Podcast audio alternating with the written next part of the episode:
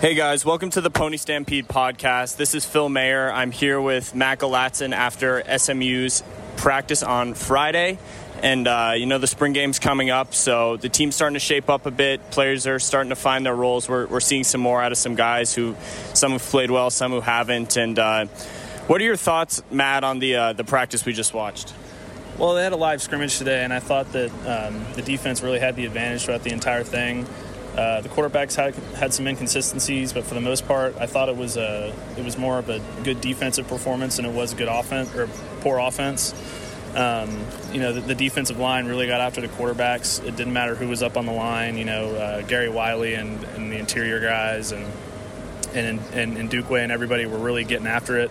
And they forced a couple turnovers as well, which was good to see. Uh, they had an interception on Austin Upshaw and then they, they forced a fumble. It, it might have been uh, Tamarick Williams, but I wasn't quite sure because it was kind of a crowded play. Uh, but for the most part, you know, that was really what stood out to me was the physical nature of the defense and how you know they gave up the one early score, but you know then the rest of practice they, they didn't give up another point, which I thought was I thought was really impressive. And yeah, I'll have to agree there. Uh, the defensive line, especially like you said, Matt, played very well. Darren Brown was another guy who uh, redshirted last year and, and uh, got pressure in the face of, I think it might have been Derek Green, and, and forced an interception. But uh, overall, they, they just looked really good. Um, the, they are super banged up in the secondary right now, even with the guys who are missing the whole spring, like Eric Sutton or, and uh, guys like that, Kevin Johnson. There are a couple other guys out now and Terry Keys, who wasn't out there today, and Roderick Robertson was out. Pat Nelson, as a linebacker, was out. But, you know, they're kind of just hanging on by a string here with, with some walk ons back there in the secondary and still turning in some decent performances. So I think that really speaks to how well Kevin Kane has coached the uh, this defense up to show that even when their big stars aren't out there, they're still able to, to make some plays and shut down the offense. Yeah, and there was a few key injuries on the offensive side as well. Uh, James Proche had a little wrap on his leg. Uh, Coach Dykes told us after practice it was kind of a hamstring twinge kind of a thing, and it's not that big of a deal. But he was in a limited uh, limited role. He was in a green jersey. Uh, Kamon Freeman or Cayman Freeman, I'm sorry, uh, had you know uh, he was out for I, I believe the entire wasn't he out the entire he was practice? out the whole practice, so, yeah yeah, so uh, and then Ryan Becker had a green jersey on as well, uh, but he he was more active today than we've seen him in a while. And then uh, Kobe Bryant, who uh, had a you know a left knee injury on Mondays after Monday's practice, uh, he was back out there, but again he was in a green jersey, a little limited limited basis, but he took part in the live scrimmage, and I thought he played pretty well. Um, you know, it was it wasn't necessarily the offensive line that was that was giving up the pressure more more so than the defensive line just really getting after it. If that makes any sense. I mean, I thought the offensive line played pretty well, and uh, Bryant was a big part of that.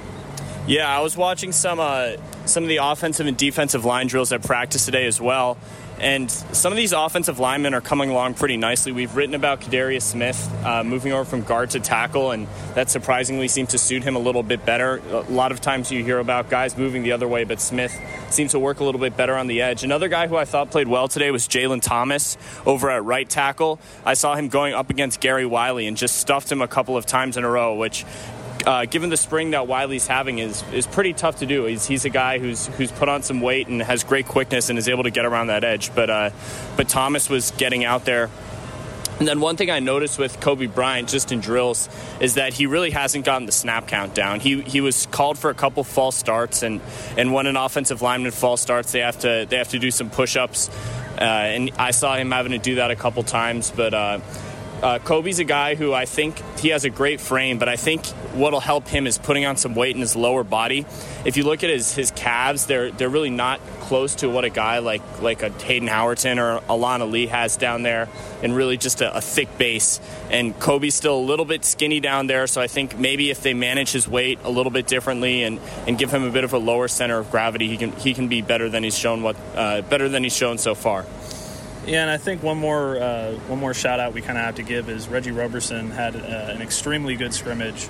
Um, James Proche was obviously limited, like we said earlier, but Reg- Reggie had a few great catches. Uh, he came in and out of his breaks very well. He had a really big play early on in the scrimmage, and um, you know, it really got the offense going. And then, you know, when he kind of took a, a, a back seat to you know the second team guys to get them more involved in the action. That's when things kind of sputtered a little bit more. Um, I, th- I, thought Galliard had a pretty good pra- or a pretty good scrimmage as well.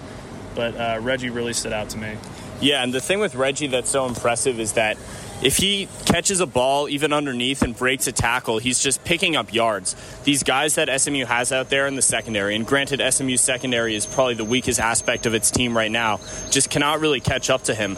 Uh, he'll he'll slip a tackle and he's running up the sideline for 10 15 more yards until he's pushed out. And he's able to get into that second gear so quickly and just sort of speed ahead of some guys where it seems like you could only get maybe one or two more yards in a play. He can turn it into more. And uh, Matt, do you think there's any team in, in the AAC that can really have an answer for a, a two man duo like Proche and Roberson? I don't. Uh, I think they're the best wide receiver duo in the AAC, but also it, I don't think it's just them. I think they have a lot of depth all the way around the wide receiver corps. I think from top to bottom, it's the best wide receiver corps in the AAC, especially from what we've seen out of Gaillard this spring. And you know Tyler Page has had a really great spring. So you know I, I think and Judah Bell as well. You know can't he had a rough start, but he has really recovered nicely and had a had a great few practices these last couple weeks. But from top to bottom, I think they're legitimately one of the best wide receiver cores in the country. I'm not saying they're top 10 or anything like that, but they're, they're very, very good, and they're easily the best in the AAC, in my opinion. And another guy that can help them out a bit, uh, I mean, a couple other guys are Rashee Rice, Calvin Wiggins, and uh, Keontae Burns, who. Uh, who are three big time recruits that they that Sonny Dykes is able to bring in uh, this recruiting cycle. And you know given some of the areas of the team you'd think that uh, they might really be focusing their efforts on on getting a huge group of uh, defensive backs, which they did get some, and obviously that it's bad that uh, Jonathan McGill left to Stanford, but he would have helped out. But you know they're sort of just adding fuel on the fire by bringing in three guys like this, three hard, highly regarded kids who committed over other Power Five programs, and I think this receiving corps, once you add a guy, a few guys like that in, can really make some noise. And even if a guy like Rashee Rice or or Burns or Wiggins isn't ready, that's fine. You just you just redshirt him, sit him under, have him learn under a guy like Proche who's really good, or or watch a guy like Reggie Robertson who, whose route running has become really good.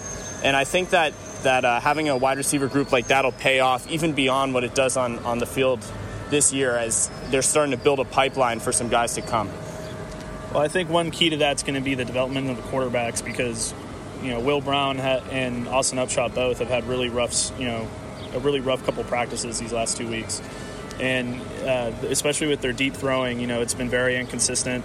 So just them developing their chemistry and their accuracy with with Roberson and Proche is going to be very key, and it's going to be really inter- interesting to see how uh, Shane Buechele comes in and, and gels with these guys. He was here at practice today, and you know he was he was talking with a bunch of the guys and playing catch, and it seems like they're really getting along well. So that'll be something interesting to watch. Yeah, um, we'll touch on the quarterbacks a bit more. Um, we'll be back with more Pony Stampede podcast after this. On May 23rd, I want to go back to normal. What's normal? The Paramount Plus original series, Evil, returns. We've already hunted werewolves, and demons. And now what? A baby Antichrist? Okie dokie. Prepare yourself. You will not beat us. For the end. I have visions of hell. Make it stop, make it shut up. You're not gonna survive this. Evil, the final season. Streaming May 23rd, only on Paramount Plus. Yeah, Matt, that point you bring up about the quarterbacks is interesting because uh, because it, Will Brown uh, dr- was looking good in the beginning of spring, and, and Sonny Dykes was, was praising him a lot. But these last couple practices, he hasn't looked quite as good. He uh, he's been missing on some deep throws, is one thing I've noticed, which is obviously going to come after the short throws. Uh, when you're gaining accuracy, you're, you're going to be able to hit the short throws first before you can uh, drop some dimes on deep balls. But that's something that still really has to get there for him, and, and he has such a strong arm that you really want to see him be able to use it with some with some throws down the field. And then, of course, on Monday he also started that uh, scrimmage started that skirmish after trucking walk on Michael Salerno, which.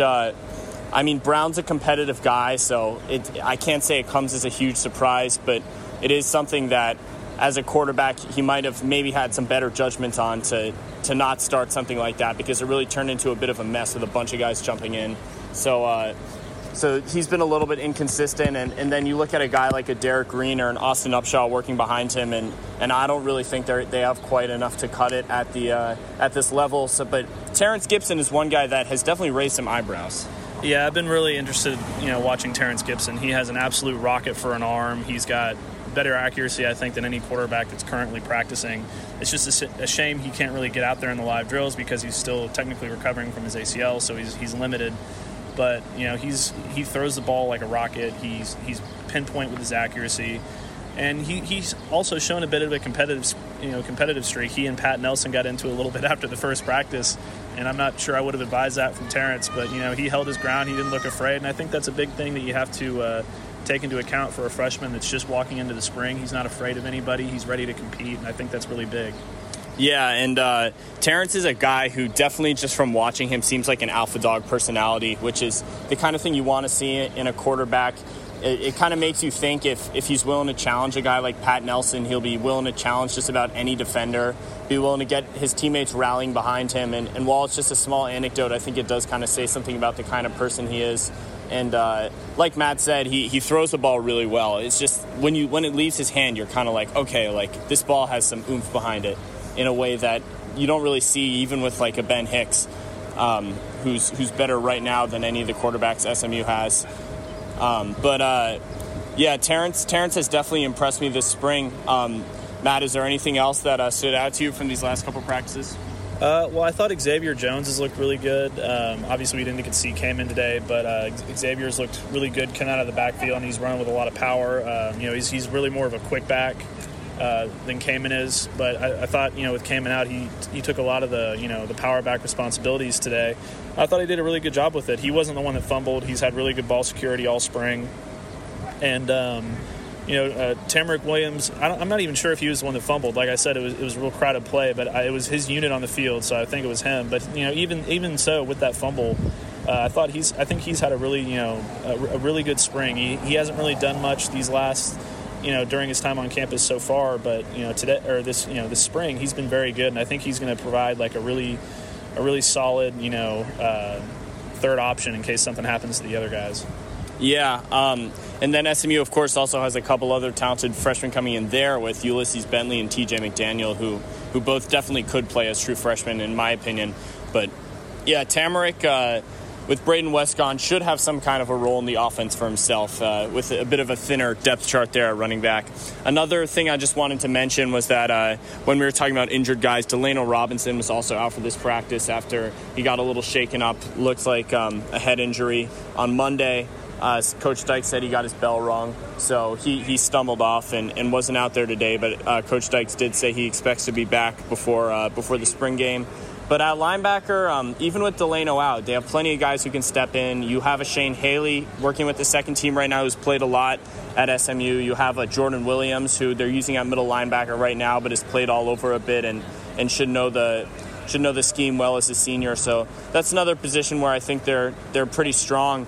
But uh, you know, wrapping up here now, um, I think uh, I think practice definitely has a different vibe from last year.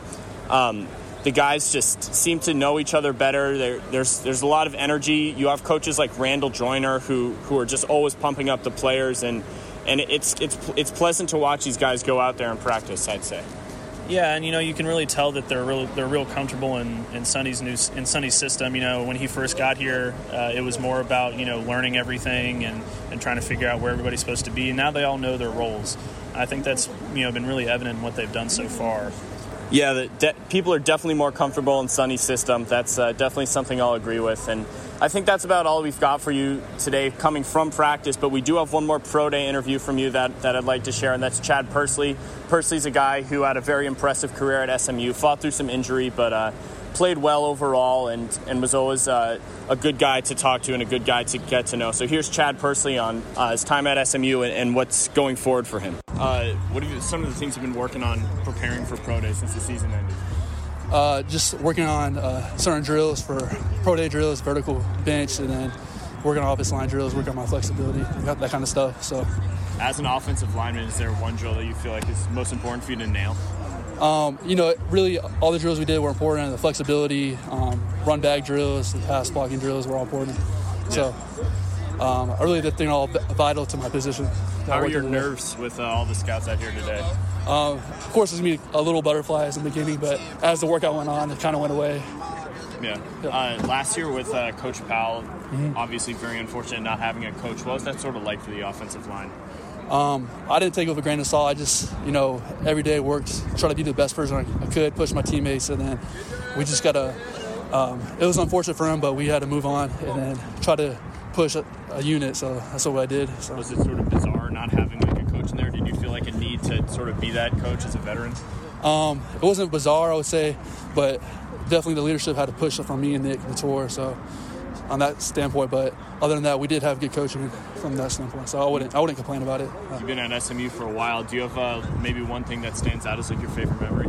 Uh, my favorite memory was accomplishing getting my master's degree. Uh, got my master's in uh, management, so that was pretty exciting. And then um, the relationships with my teammates were big for me, just on and off the field. Um, they're they're uh, they're great people, so in that regards, I have high respect for them. All right, guys, that was Chad Persley, and uh, thanks for tuning in. Remember to subscribe to the Pony Stampede podcast on iTunes, Spotify, all that good stuff. And Billy will have you guys on Thursday for his edition of the podcast. But uh, peace out, guys. Thanks for listening.